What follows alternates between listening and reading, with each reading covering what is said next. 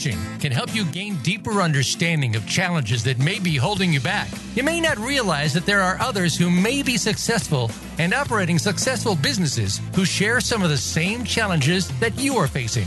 Welcome to Coaching for Real with Ronald Graves. Our program will look into the individuals and their challenges and show how the coaching process may be what they need to find the root causes of these challenges within themselves and learn to work through these challenges in order to find success. Now, here's your host, Ronald Graves. Hello, and welcome to Coaching for Real, brought to you by Poema Leadership Institute, the show that brings you real people, real challenges, and real breakthrough. Again, I'm your host, Ronald Graves, and this show is about you. Coaching for Real is on the Voice America Business Channel to help you discover your masterpiece and live into your greatness. Let's look at the word coach for just a minute. The word coach is used to describe a number of different people. There are sports coaches, life coaches, business coaches, performance coaches, executive coaches, and many more. Why do these people call what they do coaching instead of, say, teaching or training or leading or consulting or even mentoring. What do all these people have in common?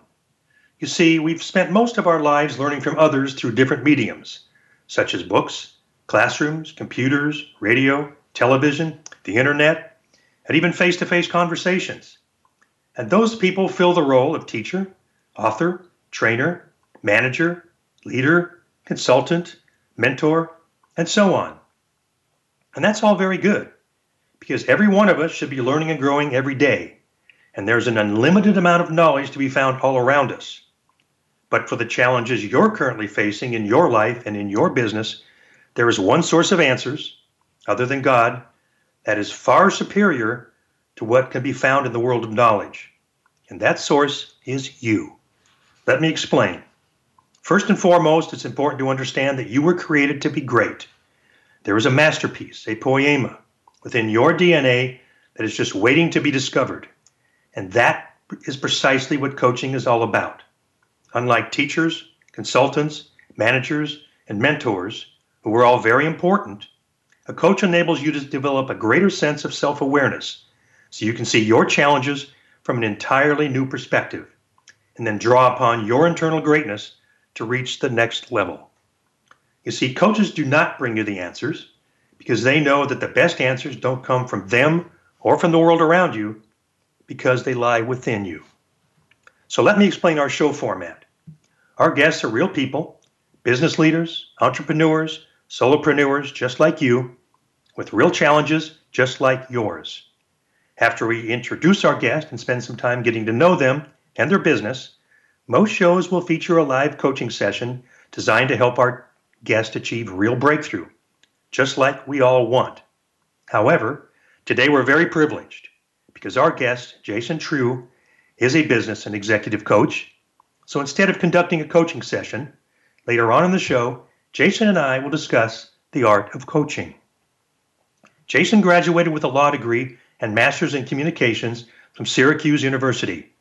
He spent seven years in Silicon Valley working with transformational leaders such as Steve Jobs, Mark Cuban, Mark Hurd, and others at companies such as Apple, HP, Microsoft, Oracle, Pixar, Yahoo, and many others. He has helped clients to meet top influencers such as Richard Branson, Bill Gates, Tim Cook, Peter Diamandis, Chris Anderson, and others. Jason is the author of the number one bestseller, Social Wealth, that's been number one in four business categories on Amazon and sold over 40,000 copies. He has studied and learned hands on from the top experts in the world, such as Tony Robbins, Marie Forleo, Mastin Kipp, and Brené Brown, and at leading institutions such as Harvard, University of California, Berkeley, and Ken Blanchard companies. In the past three years, Jason has helped clients generate over a billion dollars in wealth. Very impressive. So, Jason, welcome to our show. Hey, thanks for having me on the show and speaking to your wonderful community.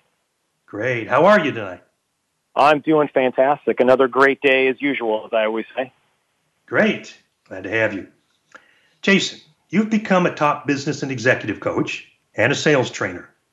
Can you describe for us the journey that brought you to this point in your career? Well, sure. I mean, I think like any other entrepreneur or, or someone who's creating their own path, it was twisty and windy with a lot of um, peaks and a lot of valleys along the way. I started off in law school and during my second year, I was interviewing in New York City, and I was told that the last question I should ask is a softball question, something easy that people can answer, and then also could talk about, you know, how great their law firm was. Well, I, you know, without looking back, I asked a very naive question. At the time, I didn't think it was, and that was, "Are you happy?" And you know, after speaking with thirty some people it was the question that was least believable in every single interview I had asked. And so I thought to myself, you know, do I really want to work in an industry in a, in a law firm where people aren't happy? Like what makes me think that I can do what they can't? So I decided that a better path for me to go and something that I was equally passionate about was technology. So I went out to Silicon Valley and I got to work with a lot of great people. You named quite a few of them, and it was just a great opportunity to learn from you know people that were on the cutting edge of leadership, management, communications, marketing. I mean, you name it along the board. So that was something that was really, really enticing for me. And then um, after the downturn in early 2000, I had a few friends whose parents passed away really suddenly, and I thought to myself, and I'd been away from my mom for a really long time, like thousands of miles away, and I thought it'd be a good idea just to be in the same place for a couple of years. So I decided to move to Dallas, Texas. And, you know, I got here and I was, you know, working in company and work was working at HP at the time and I was just really not happy. And so I decided, you know, that there must be something else out there and I didn't really know what that was.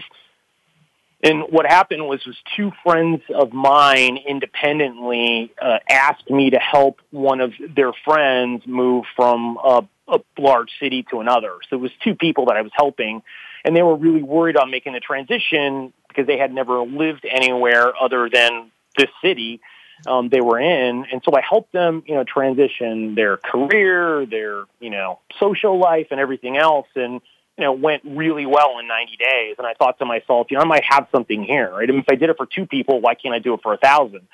So I decided to put together an outline for a book and some programs. And then, you know, I found some people that may be interested and then one person who was really interested. And so, you know, we just put that together, put out a book, um, and then just put out some other, you know, coaching and some other options. And it was basically, the book was around how to build a great social life in 30 days or less. So it was something really specific that I could focus in on. And there wasn't another person that was really promoting this out there. So it was a niche to get into. And so I just did that for a while, but I didn't really, I wanted to go bigger and I wanted to really focus on, you know, business and some other areas. And I was working full time as I was doing this other, you know, side gig. And so from there, I decided that all the things lined up and I quit my job and the partner I had, we had a huge falling out and uh, I'd been working on social wealth, the, the content for the book for a really long time and interviewing a lot of people. And so I decided to really just finish up the book, put this business together and then, you know, press play and just started to do it. And it's you know, gone really well, but there's definitely been a lot of downs along the way, and it's still, you know, a work in progress, as they say. Okay, that's it's it's fascinating. Um, can you take us through? You, you made the decision to, you know, work on the book and kind of move away from your full time employment. Um, can you go us through that decision process a little bit? Because there's, I know there's a lot of people in my audience that are either halfway there or thinking about it, or maybe have done it and maybe have second thoughts. Uh, you talk about ups and downs. Can you kind of fill us in on your thought process? Well, I, I had, you know, I had taken some coaching, and so I invest in areas. I'm a big believer in that, and I, I do that all the time. In fact, in December, I spent a week and a half and went to two conferences and a mastermind group. So that's something that's really important to me. And one of the things that I figured out was I had always looked at a purpose. My purpose in life is something external to me, like serving other people in the world. And what I had found through a great coach of mine is my purpose was inside of me. And it was tied to my emotions. And when I figured out that my uh, two emotions that were my top ones were um, connecting and belonging, I realized that working in marketing in a technology company wouldn't allow me to do that. I couldn't really touch people all the time because being more successful, I was isolated. I wasn't doing it. Certain times I were was, but not near as much. And that's when I mapped that back. My um, valleys were when I was by myself and operating in ways that I was not really touching people outside the company. And so I thought to myself, I need to find a role that I could do it and this is a perfect role for my coaching. And I'm like, I need to start doing this now, or I'll never do it. And so I realized that at some point I just had to pull the trigger, and like I had to see if this was going to work because I didn't really have a fallback position at that point. Like it really was doing this, or I really didn't know what was going on. I mean, it was a low point, and I I really felt like I had nowhere to go but up at that point. So it was either do it or, I mean, literally probably, you know, die inside. Okay, so you that that that's a big that's a big uh, decision to make at that point because you put yourself in a position that you know, like you say, the only way was up, and uh, kind of a self motivation. I want to. Yes, I, I want to. Um, I think I was also doing, and I also had you know worked on a coaching business side, so I had some. I knew that I had some ability to get all this stuff done. So it wasn't like I blindly did this. I mean, I was doing this on the side for like five years, right? I mean, so I, I did I hadn't been doing it by myself and I didn't have the business clients that I wanted, but I had some idea how to do it. But I, you know, still was a huge risk and I would, you know, looking back, it probably would have been better that I actually had been doing some side gig along with this because there was a lot of pressure to find clients and people because my only source of income was the business I was starting. And so, okay. but I had to do that because it was, there were so many things that were challenging in the process that it was just something that I either did this or I wouldn't have done it. Okay, good. So, Jason, I'm going to go to your um, your website for a minute and go onto the social wealth page of that. And on that, you refer to those successful, confident, motivated, charismatic people who we all admire, who seem to have it all. And then you ask the question, what is their secret? So I'm going to turn that question around to you. What is their secret? Well, I think people who are really successful in life, they do several things. One, it's really about their mindset. And I think they have a mindset in which they're willing to take leaps of faith in life, not for the landing, but for the experience. So they're not attached to those outcomes. So they're willing to live outside their comfort zone and they can manage to do it in a healthy way. I would say secondly, they're really good on the emotional side, right? They can emotional intelligence, whatever you want to use. They really, they can, they've mastered their own and they can read other people. You know, I think third, they've mastered their own psychology overall, right? And I, and I think that's really important. I think four, they're really good at relationship building, right? And they understand that process and what needs to happen in there. And I think the fifth thing is they are really all in on support um, getting support, like having a network to support them, and also on their own education. Right? They're investing a significant amount of time and money in learning consistently because I believe curiosity is probably the most undervalued quality in society today, and it's one of the most important qualities if you want to be successful over a long period of time. I mean, it trumps literally everything else because you won't be able to consistently be there if you're not curious. Exactly. Um, I want to go back to number five on the support you said, and and and and it sounds like at that point in time, or what you learned there is that they're working on the owner as opposed to the business. They're working on themselves and developing their own expertise, and and then using that to better themselves. Is that is that a right uh, summation? Yes.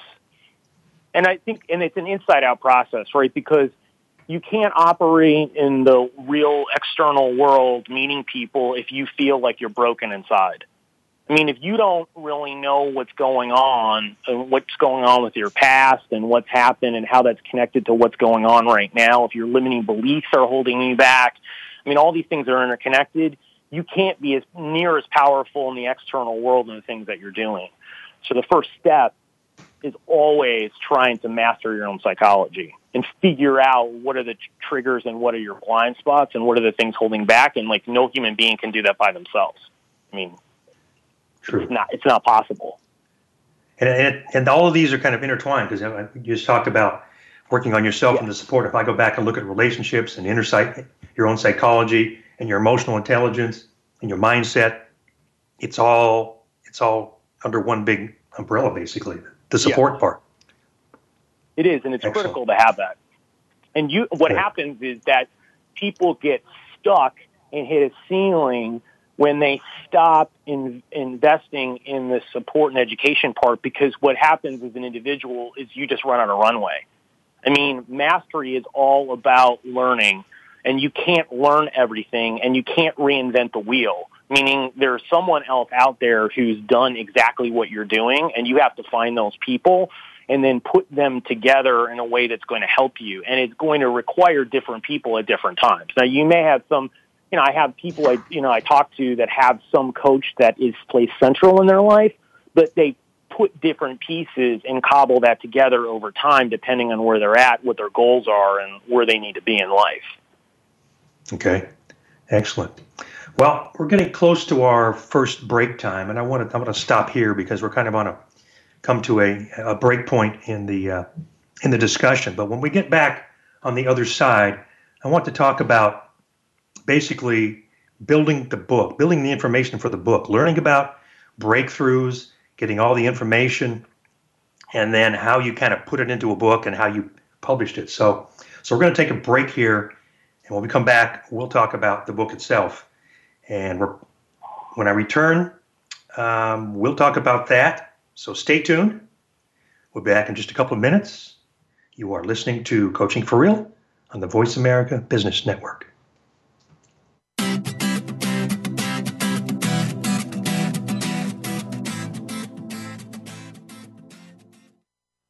Follow us on Twitter at VoiceAmericaTRN. Get the lowdown on guests, new shows, and your favorites. That's VoiceAmericaTRN. Imagine a relationship where you're asked to think rather than being told what to think. A relationship that is focused on your potential, not your performance. This is coaching, a designed alliance where the single purpose is achieving your intended outcome. Discover that what lies behind you and what lies before you are trivial matters compared to what lies within you. Understand that your current realities do not define your potential, they are merely your current awareness of your potential. Become your own hero. Your greatest possibilities lie beneath your current level of self awareness, waiting to be discovered. Choose to live into the greatness that God created for you. Discover the magnitude of what's within you so you can conquer the magnitude of what surrounds you. Your coach is passionate about helping you achieve your masterpiece at ronaldgraves.com. Again, that's ronaldgraves.com. We hear it and read about it every day in the news. America is heading over a fiscal cliff. Home prices are still receding and unemployment growing. How can you preserve and increase your wealth in this kind of economy? Tune in to Turning Hard Times into Good Times with host Jay Taylor. Jay will explain the decline of our monetary system and the economy and will give you winning investment ideas and the tools to protect and increase your wealth. Turning Hard Times into Good Times with Jay Taylor can be heard Tuesdays at 3 p.m. Eastern Time, 12 noon Pacific Time on the Voice America Business Channel. When it comes to business, you'll find the experts here. Voice America Business Network.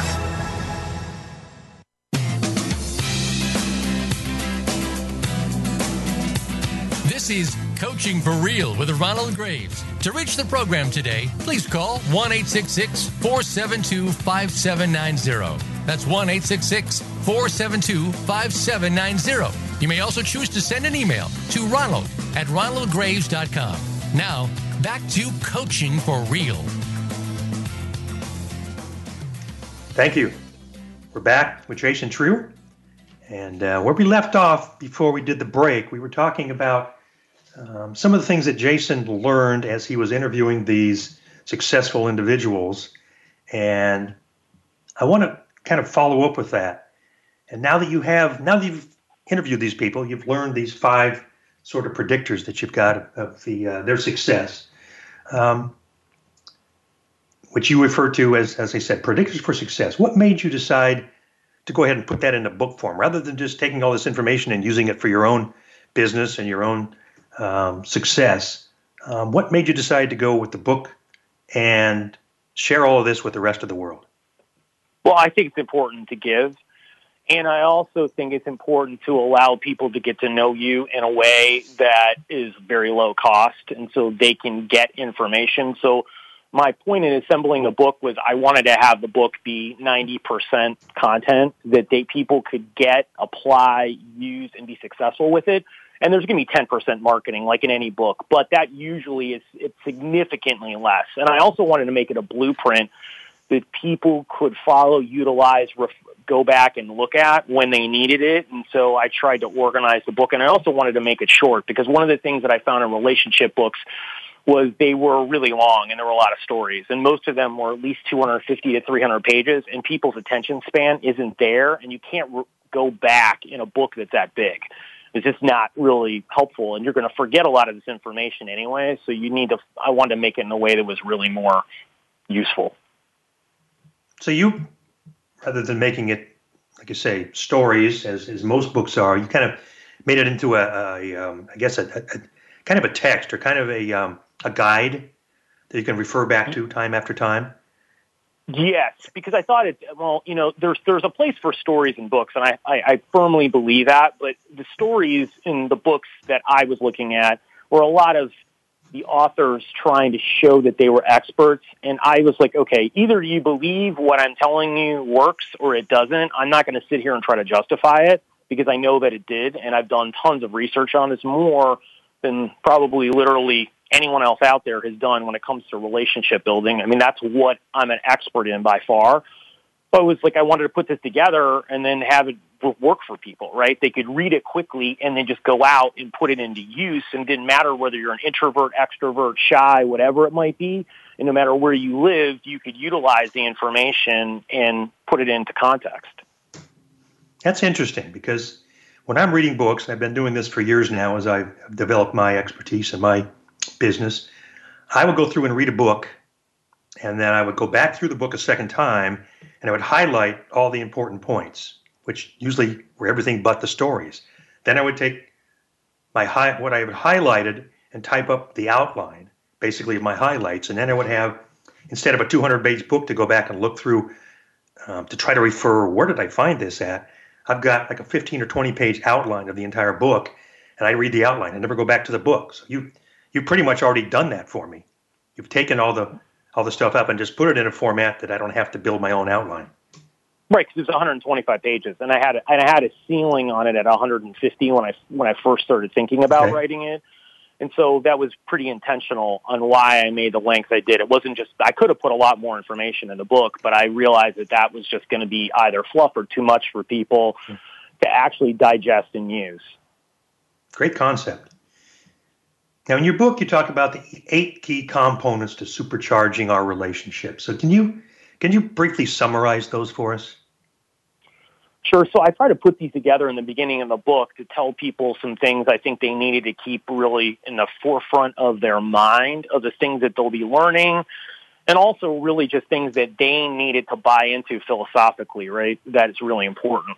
So okay. part of it, you know, I, I talked one of them in there. I think the first one is put, putting people first, and I think it's important that you have to be present, you have to be focused, you have to care about people. Um, you have to be giving, and so I think that's really critical. I think the the next one on there was seeing every opportunity meaning everywhere you're at, you can meet great people.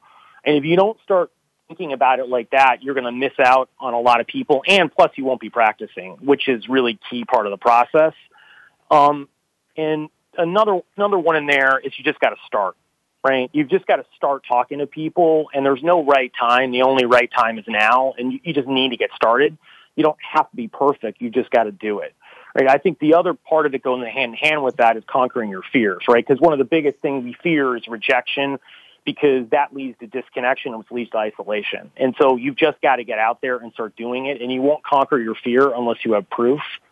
Um, and then, you know, I also I think at these, you know, the other part of this is that social skills are learned behavior. And I think a lot of people believe that they're um, something that they're born with. And the reality is, is that anyone can become great at it if they just practice. Um, now, there may be people that are born, you know, and they have some skill levels that you maybe you'll never be able to ten. But if right now you're a three or four on a scale, you can easily get up to a six or seven or eight if you practice this over time. Um, and then, you know, another key part of it is your emotions need to be mastered. I mean, your emotions and how they affect you will create the reality around you, and you need to understand them and really kind of what's uh, how to tap into them. Okay, that's really that's kind of the gist of the the, the ones. Okay.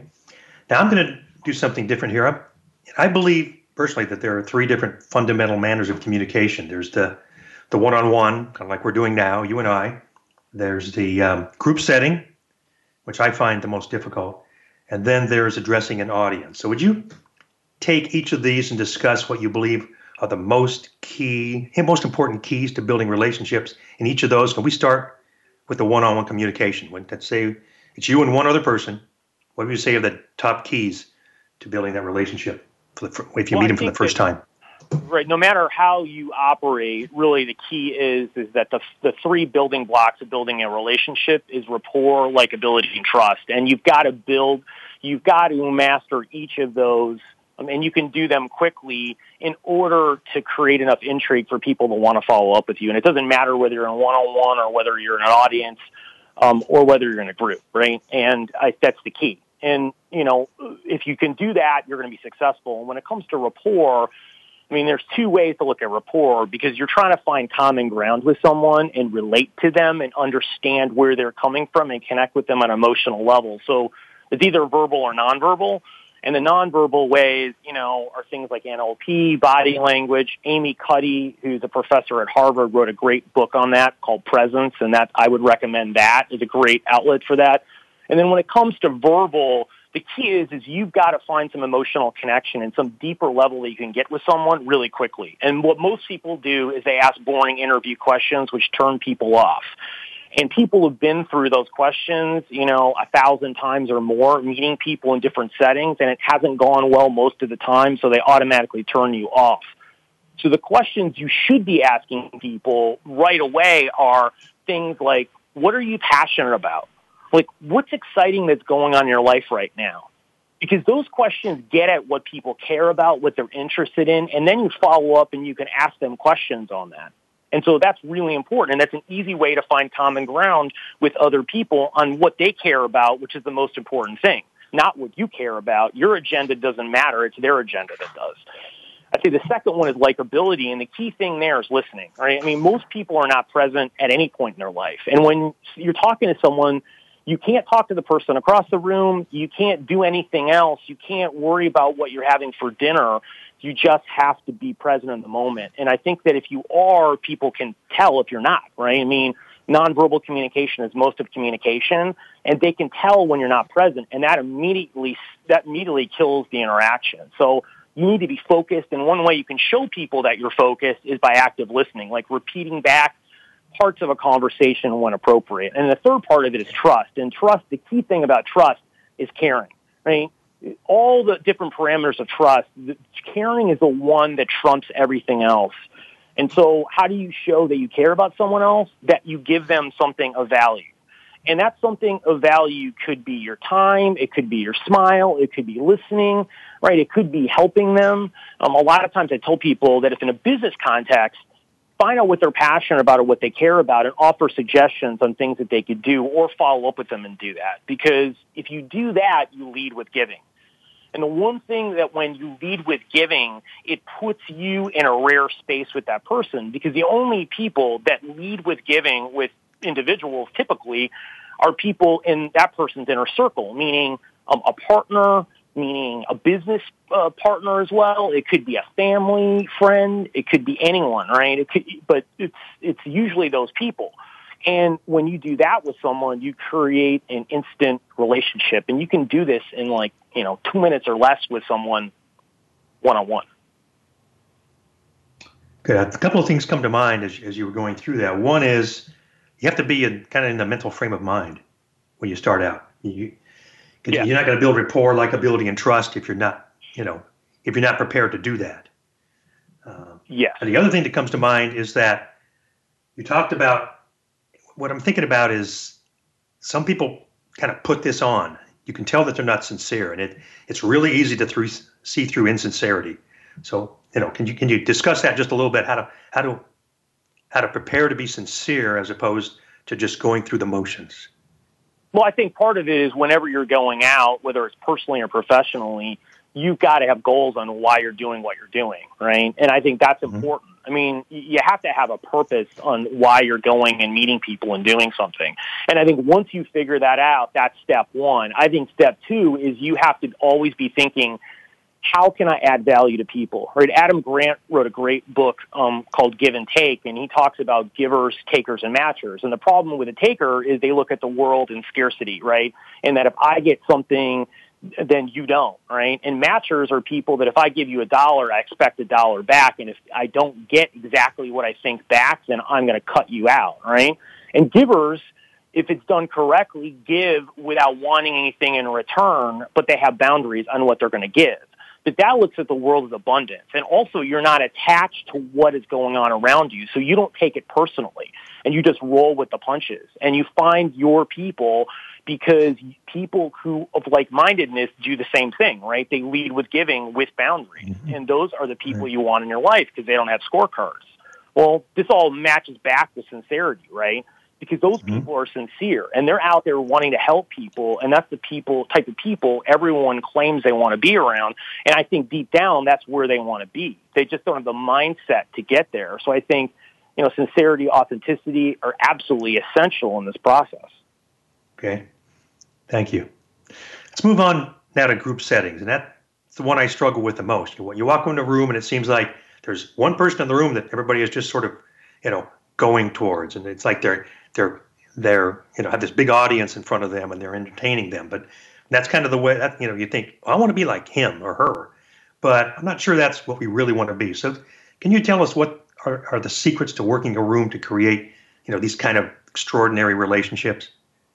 Sure. Well, the reason that typically you don't want to be that person is that person usually is extroverted. It's all about them and they are trying to exert power and status on people to make them secondary, right? And mm-hmm. it doesn't it doesn't ever go back like that because the ego of that person eventually brings them down. It may not in that moment, but eventually their time will come. So if you're working a room like that, I, I'd say to you that first, if you're an introvert or someone who's shy, and it, and I recommend people go to charity or nonprofit events, meaning you know the symphony, opera, um, other things like that, because typically though that's where you know people who are social influencers, people who have money go, um, people who are more givers go. So it is the optimal places to go. I think interest groups can be as you know useful as well. But if you're if you're those people, what you want to do is there's always a check-in table, and you want to work that because what happens is if you're at that level, you're nervous to begin with. Well, your mm-hmm. nervousness decreases because you're not in your own head because you have to actually do something. And by checking people in, you're actually meeting them for the first time and you have a reason to do that to talk to them because you actually have to physically check them in. Well, that helps you because after you leave the check-in table and walk around the room, you're meeting people a second time and they're actually warmed up. Right? So that, that helps. That's a trick for someone and this works easily, and everyone needs help in a in an event. So that like there's uh, barely any chance that they won't allow you to do that because they need people. Now, the other thing you do, which is actually gold, which works extremely well, is introducing people to other people. Now, the secret behind this, and this is gold, right? I mean, this is the thing that will fundamentally change your life. I mean, because it has mine, and every client I have that uses this has like insane level of success is you don't have to know the people in the room. That's the great thing. And where you go is you go where people congregate, which is usually the bar, right? And you don't need to drink. You could just go get water. But how you do this, right? And it's simple, um, is the fact that if there's a person on your right, you just ask them, so, you know, how's your week going? What's on your agenda for the weekend? So what brought you to this event? And it doesn't really matter what you ask them. It's really immaterial. You're just getting information so they're actually talking and looking at you. And then what you do is literally take your index finger on both hands and let's, and let's say there's someone on your left, right? Um, mm-hmm. you go to the person on your left and you say, Hey, what's going on? I have someone great for you to meet.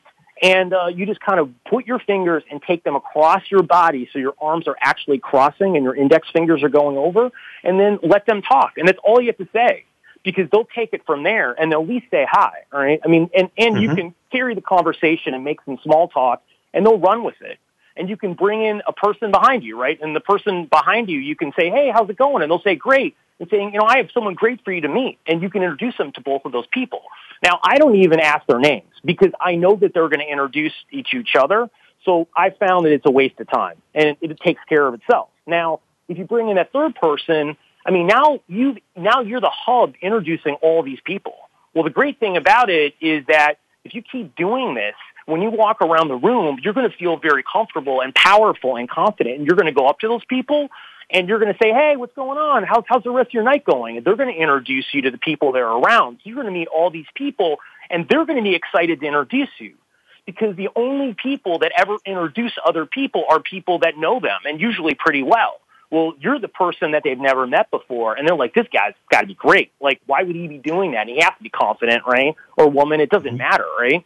And I think that really effectively where you can meet 20 to 50 people in less than an hour. It's not very hard. And then you just exchange business information, contact information. You don't talk business. You just talk socially. And the secret is talk 30%, listen 70 because no one cares about what you say. You don't have to sell yourself because the most important thing and topic that everyone wants to talk about is themselves. That's great. That that is gold. That is gold. Oh, absolutely. Now we're getting close to our second commercial break, so I want I want to stick with that with that theme of listening that you said 30% talking, 70% listening. I want to pick up on that when we get to the other side of our break. Um, so we're now approaching our last commercial break. Again, when we return, we'll be back with Jason. We'll talk about some of the 12 principles, uh, power principles of social success, one of which is listening. And you are listening, speaking of that, to the Coaching for Real on the Voice America Business Channel.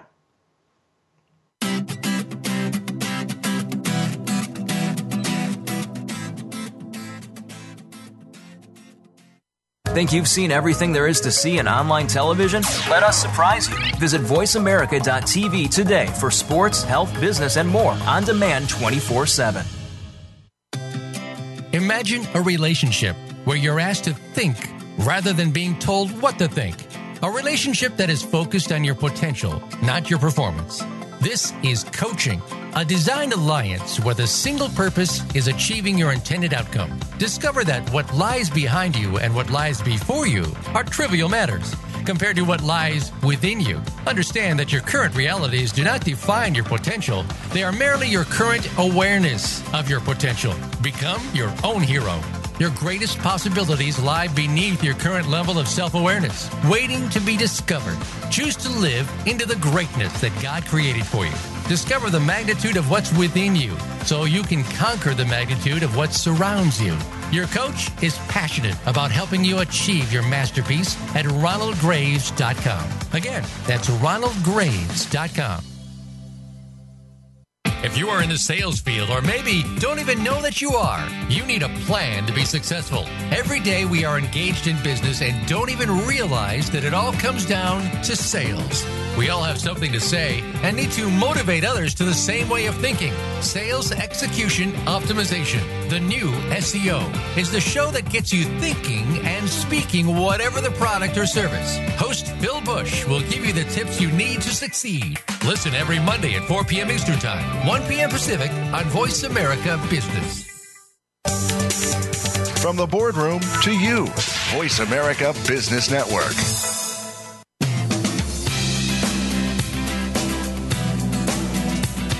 Is Coaching for Real with Ronald Graves. To reach the program today, please call 1 472 5790. That's 1 472 5790. You may also choose to send an email to ronald at ronaldgraves.com. Now, back to Coaching for Real. Welcome back. We are here with Jason Treu. And when we went to our break, we were discussing how to work a room to create extraordinary relationships. And Jason gave us some tips, including his gold tip about introducing people in the room to each other. And I, he talked, and he said during that introduction, he mentioned that, you know, when you're in that, you speak 30% of the time and you listen at least 70% of the time. And I'm a big believer in the power of listening. In fact, it's in such an important skill that it takes, I think it takes a little bit of time to develop. So you say that in your book, under one of the 12 power principles of social success, that listening is to be cherished. Can you elaborate on that for us? Well, the most people try to talk more because they're trying to convince the other person of their worth. They're trying to sell themselves. And why do you need to sell yourself? You're awesome already. That's the first part of that. The other part of it is we learn and get to know people by listening, not talking. So you're missing out on a significant part of the world around you because you're too busy talking and thinking about what you're going to say rather than listening. And so my point is that you should enjoy listening. That should be a huge part of your life. And that should be something that you really look forward to because it's the biggest opportunity that you have to get to know other people, to learn new things, to take your life forward. And so you should cherish every opportunity that you get. Yeah, I like, I like, I've heard the term recently about you can't learn anything when you're talking. So, I mean, you know, you learn by listening and asking good questions. Yeah. Um, now, still staying in this 12 power principles of social success, um, you, you say an interesting concept here. Make fear or worry your friend. And then thinking back into going into a, a, room or a group of people and, and mingling socially, um, you mentioned earlier that there's there's a fear element in that. So you can you can you help me or help the rest of our listeners who who would like to learn how to do that? Make make that fear our friend. Well, I think part of it is re- when you start to feel uncomfortable, that means you're going outside your comfort zone, and that's where all learning exists, right? The thing that you have to do is you, you cannot go outside your comfort zone consistently if you can't make it in a healthy way.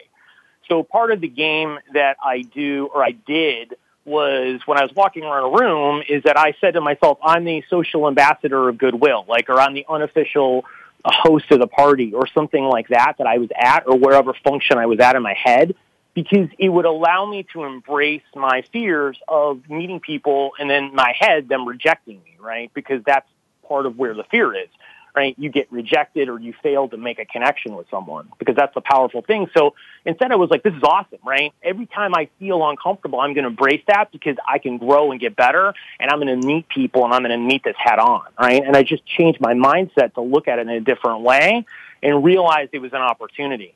And then I embraced that and went out and met a lot of people and did things um, that I would normally not do. And like when I moved to Dallas, I didn't know a single person.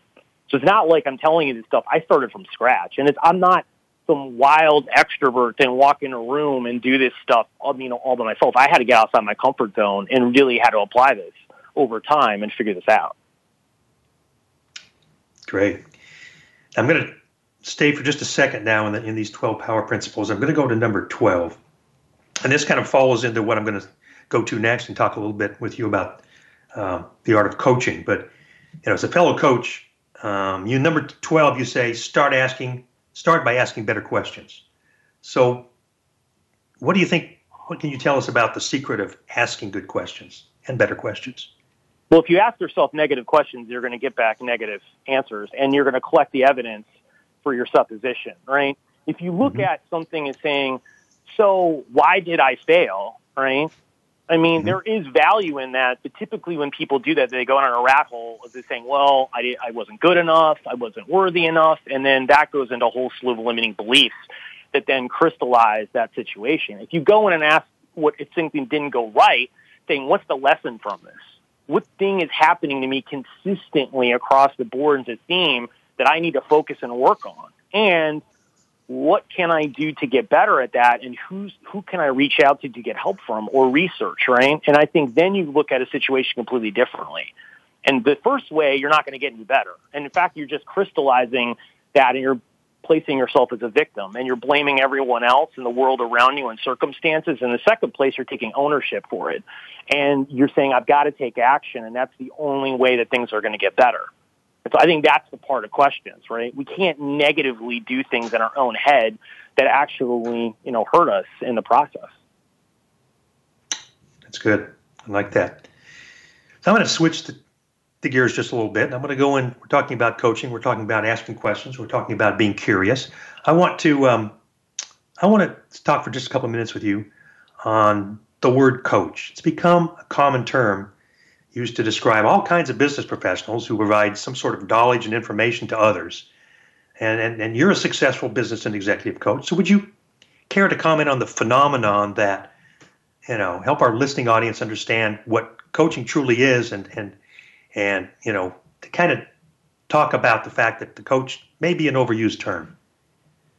Yeah, because I think, you know, partly when I think of a coach, it's someone doing something exceptional. Right? They have to have some skill or something that they do that's exceptional and they have to prove it to you in some way. I mean, for an outside person, for, for, for me to, you know, pay for something that I would do, right? Now, then a coach who's great get help on the other areas in order to improve. So for instance, like one thing I'm great on is relationship building and human behavior. Like that's an expert. Like I can do this in my sleep. I can predict what people are going to do. But stuff about my mindset, although I was good at it, I certainly was not great. So I decided, well, I don't, re- you know, I need to get way better because I have to help people from the inside out. So I found a slew of coaches and people where I learned what they were doing and I took things from them and courses and some in person and some coaching so I could learn these things, right, moving forward. So I think that's pretty critical. And I think, you know, then with a coach as well, you're going to find different coaches for different things in your life, right? And you need to assemble them like you would in education at a university and picking out courses. And so you, you know, you've got to go through there and find people and there's different people for different challenges in your life. And the more specific you can work with on a coach and what they're good at, the more they're going to help you. Good. Okay. Now I want to shift gears a little bit back again. Um, you know, you spend a great deal of time with entrepreneurs and executive, and you mentioned that you're finding more and more of these individuals are feeling lost and bored. You touched on that just a little bit back in the very first segment. So, can you explain to us what causes business leaders, in, in, in your experience, to get stuck, both personally and professionally? Well, what happens at, at a level, you know, that what goes on is that whatever's happened under the age of 10 years old, the child is still haunting them right now. And that's every single person I've coached, and I've done it um, hundreds and hundreds of times. So you have to find out what are the blind spots that are holding you back, and it goes back that far because those are the things stopping you from moving forward. And that, and eventually your ceiling will run out. I'd also say the next thing is they have not figured out what's next for them. Like they don't know what they want to do next, so they're just bored, right? Now, part of it is you may not know what's next, but part of what planning for that is networking and building out a great group of people. So if you're CEO, you should be doing things to meet other CEOs locally and nationally, and frankly, in a lot of ways, globally. I mean, you need to get out there and meet other people. And because if you don't, you won't think that there's something next for me to do and you're just going to top yourself out with your skills and your mindset and your abilities. So what you've got to do is find the next hill to climb and be planning for that process to get where you need to go and find the skills that you need. Um, start thinking about it, seeking it out, talking to other people, get curious about your own life and get passionate because what happens then is you just check out. You're just like, well, there's not anything there. And worse than that, what most people do is they then do negative behaviors, which means they'll do things like drinking, they'll gamble, they'll have affairs because they'll be bored and they won't know what to do, right? And I think the challenge with executives and senior leaders and entrepreneurs is there's no handbook that says here's what you do next, right? You, you, you have to figure this all out on your own and there's really no place to get help at. And so that's the problem. And so unless you seek out help and get help, you will most likely fall in a negative way and then you'll hit some sort of rock bottom and then what you do from there is going to depend on the rest of your life either being something you love or something that's extremely painful. And most people never make it out of it. I mean, I, you, you, most people don't. That's why you rarely see people have two businesses in a row that are grand slams. It's very hard to find people that have done that. They're out there wow. that it is a very minuscule amount of the senior executives that are out there that are doing that. Wow, that's amazing. Amazing perception there. So, as we're getting talking about this getting stuck and unstuck, what talk about how emotions play into this. You, you talked about kind of the, the past and, and what happened in the first 10 years of their life, but that's focus a little bit on the emotional side of it. Well, I think the key thing about the emotions is that that's how we connect to other people, right? I mean, if you think about, you know, that goes through vulnerability. So if, you, if people are listening, think about this.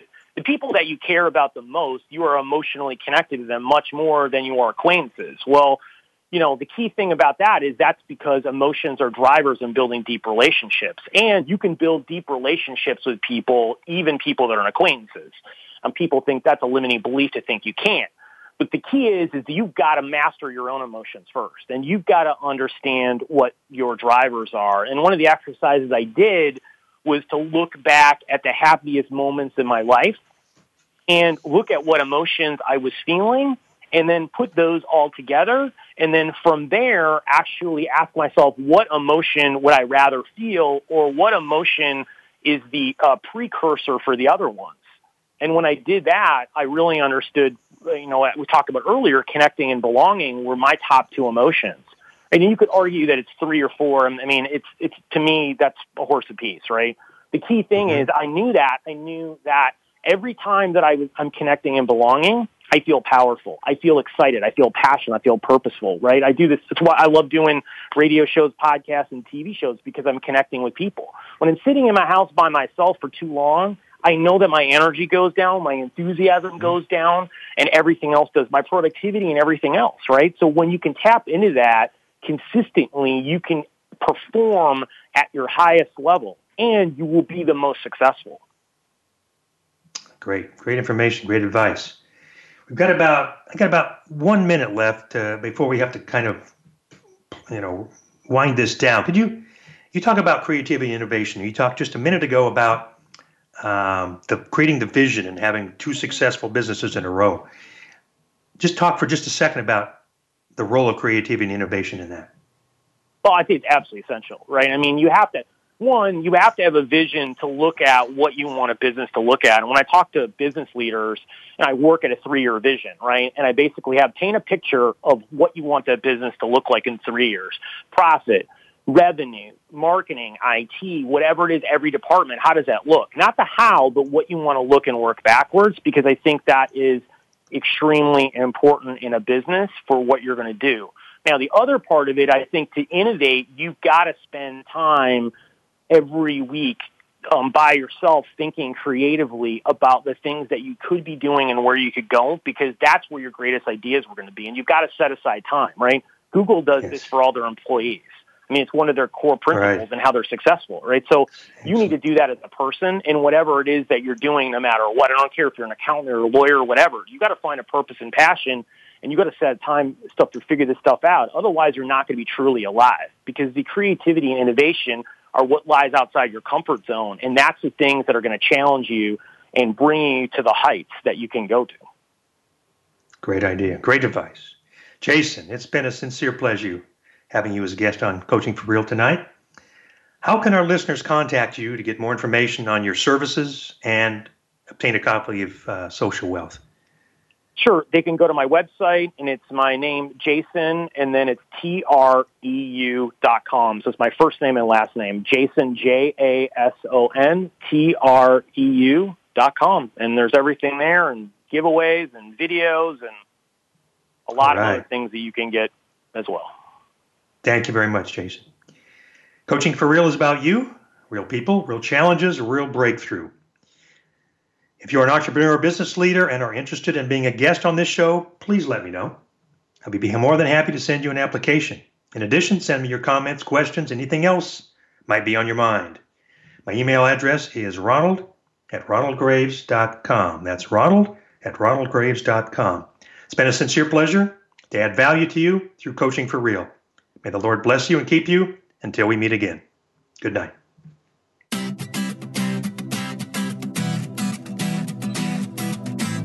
Thank you for listening to Coaching for Real today. Be sure to join Ronald Graves again next Thursday at 4 p.m. Pacific Time and 7 p.m. Eastern Time on the Voice America Business Channel. We'll talk again very soon.